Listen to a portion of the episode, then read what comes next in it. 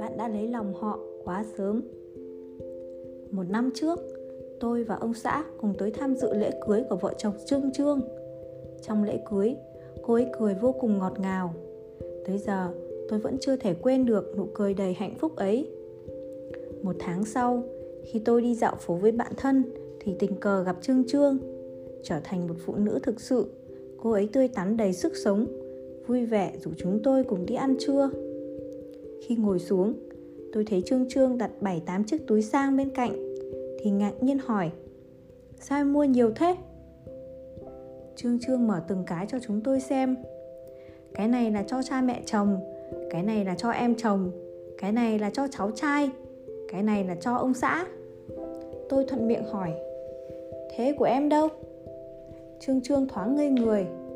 Hôm nay em không mua được gì cho mình, để lần sau vậy. Bạn thân tôi mau miệng nói, em hào phóng với nhà chồng quá.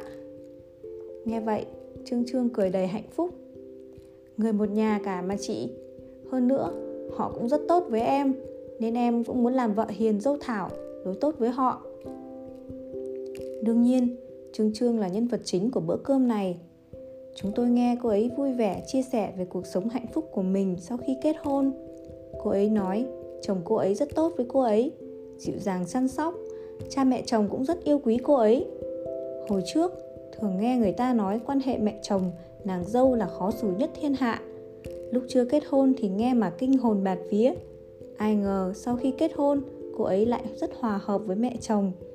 Cha mẹ chồng hiền hòa, tốt tính, bao dung mà họ hàng nhà chồng cũng rất tốt. Ai cũng vui vẻ, nhiệt tình, gần gũi, dễ thân.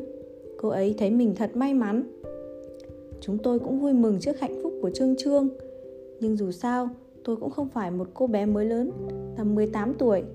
Tôi sẽ không phán đoán cuộc sống mấy chục năm sau, chỉ qua một tháng từ khi kết hôn.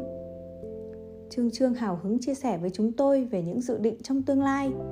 Cô ấy nấu ăn rất ngon ở thời đại này là một cô gái sinh năm 80, 90 mà nấu ăn ngon quả là hiếm thấy.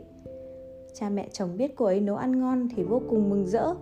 Nên cô dự định về sau cuối tuần nào cũng sẽ dành ra một ngày để nấu một bữa thịnh soạn, mời họ hàng nhà chồng tới thưởng thức. Khung cảnh mà Trương Trương miêu tả cho chúng tôi thế này. Sáng sớm, cô ấy ra chợ mua thật nhiều thức ăn tươi và hoa quả, đồ ăn vặt. Sau đó họ hàng bắt đầu tới chơi, mọi người vừa ăn hoa quả, đồ ăn vặt, vừa trò chuyện vui vẻ. Thế rồi cô ấy bưng từng món ăn ngon lên bàn cơm. Mọi người thoải mái thưởng thức, rồi cùng khen ngợi tán dương dương trương trương. Cha mẹ chồng cũng thấy hãnh diện vì nhà mình có một cô con dâu ngoan hiền đảm đang. Đại gia đình quây quần bên nhau, vừa ấm áp, vừa thân thương. Nhìn trương trương trông mong như vậy, nhưng hình ảnh hiện lên trong đầu tôi lại như thế này. Trương trương đi chợ từ sáng sớm sách về túi lớn túi bé, nguyên liệu nấu ăn. Mệt dã rời. Nếu chồng cô ấy có thể đi mua cùng cô ấy, thì có khi sẽ khá hơn một chút. Thế rồi, họ hàng vừa trò chuyện, vừa ăn đồ ăn vặt ở phòng khách. Còn trương trương vật lộn trong bếp, một mình. Đến giờ cơm, cuối cùng cô ấy cũng làm xong một bàn đồ ăn, bê từng đĩa lên. Còn họ hàng thì tụng năm, tụng ba buôn chuyện. Có lẽ chẳng ai nhớ đến việc khen ngợi trương trương dù có đi chăng nữa thì cũng chỉ là mấy câu nói mang tính hình thức. Họ bận trò chuyện với nhau e rằng cũng không có thời gian mà khen ngợi thật lòng. Tới khi họ hàng ăn xong ra về, sẽ để lại vô vàn bát đũa, cơm thừa canh cặn cho cô ấy thu dọn. Ban đầu trương trương còn chịu khó làm, về sau đương nhiên sẽ không muốn nữa. Bởi sự cho đi luôn cần được khẳng định, song kết quả lại quá khác dự đoán của bản thân nhưng những người kia đã quen với việc trương trương, vừa hào phóng, vừa tốt tính lại giỏi giang. Nếu đột ngột đổi thái độ, đương nhiên bọn họ sẽ có ý kiến. Sau lưng chắc chắn sẽ dỉ tai nhau. Thấy chưa? Mới vài hôm đã lộ bản chất rồi.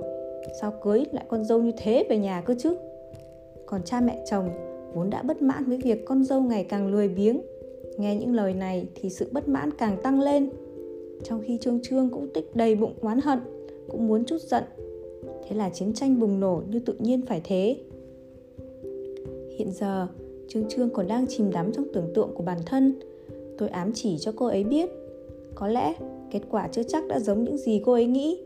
khi người khác đã quen với việc bạn luôn hy sinh vì họ họ sẽ coi đó như một thói quen mới đầu nếu biết giữ khoảng cách thích hợp thì sẽ có lợi cho cuộc sống sau này hơn nghe tôi nói như vậy trương trương không vui lắm cô ấy cho rằng tôi nghĩ xấu về người khác. Trái tim con người đều làm từ máu thịt. Chỉ cần bản thân thật lòng thì chắc chắn cuộc sống sẽ hòa hợp, êm ấm. Tôi chỉ cười chứ không nhiều lời nữa. Chân thành chúc phúc cô ấy, có một tương lai hạnh phúc mỹ mãn. Sau khi ra về, bạn thân cảm thán với tôi, lại thêm một cô bé ngốc. Bây giờ có nói gì với cô ấy, chắc chắn cô ấy cũng chẳng nghe đâu cuộc sống sẽ cho cô ấy biết hiện thực và tưởng tượng là hai chuyện hoàn toàn khác nhau. Không ngờ, bản thân tôi cũng nghĩ giống hệt tôi. Nhưng trong thâm tâm, tôi vẫn mong suy đoán của chúng tôi là sai. Dù sao, trên thế gian này còn có nhiều người biết trân trọng sự hy sinh của đối phương. Ngày trước, tôi có một người đồng nghiệp thân thiết với mẹ chồng, chẳng khác nào hai mẹ con ruột. Tính cách của tôi và bạn thân đều là kiểu tự vệ. Bản thân luôn sống tỉnh táo, lý trí mấy tháng sau đó.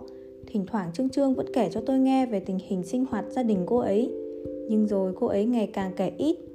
Còn tôi thì bận việc riêng nên cũng dần quên đi chuyện này. Khoảng một năm sau, tôi bỗng nhận được điện thoại của trương trương. Trong điện thoại, cô ấy căm giận nói, chị vãn tình ơi, cả nhà bọn họ đều không phải con người. Lòng tôi lạnh buốt, xem ra linh cảm trước đây của tôi đã ứng nghiệm. Quả nhiên trương trương giận dữ kể lại cuộc sống một năm qua, không khác mấy với những gì tôi dự đoán. Nhưng điều khiến cô ấy đau lòng nhất là tất cả mọi người đều chỉ trích cô ấy. Đến người chồng cũng thấy biểu hiện của cô thua xa ngày đầu. Anh ta còn khá bất mãn với cô, thậm chí còn nhắc tới chuyện ly hôn. Trương trương vừa khóc vừa hỏi tôi, chị ơi, chị biết em thực sự rất rất muốn hòa hợp với gia đình họ. Em đã cố gắng rồi, nhưng sao người khác đều sống tốt? Mà em lại gặp phải một gia đình thế này? Rốt cuộc em đã sai ở đâu chứ? Không phải lần đầu tôi gặp những câu chuyện như vậy.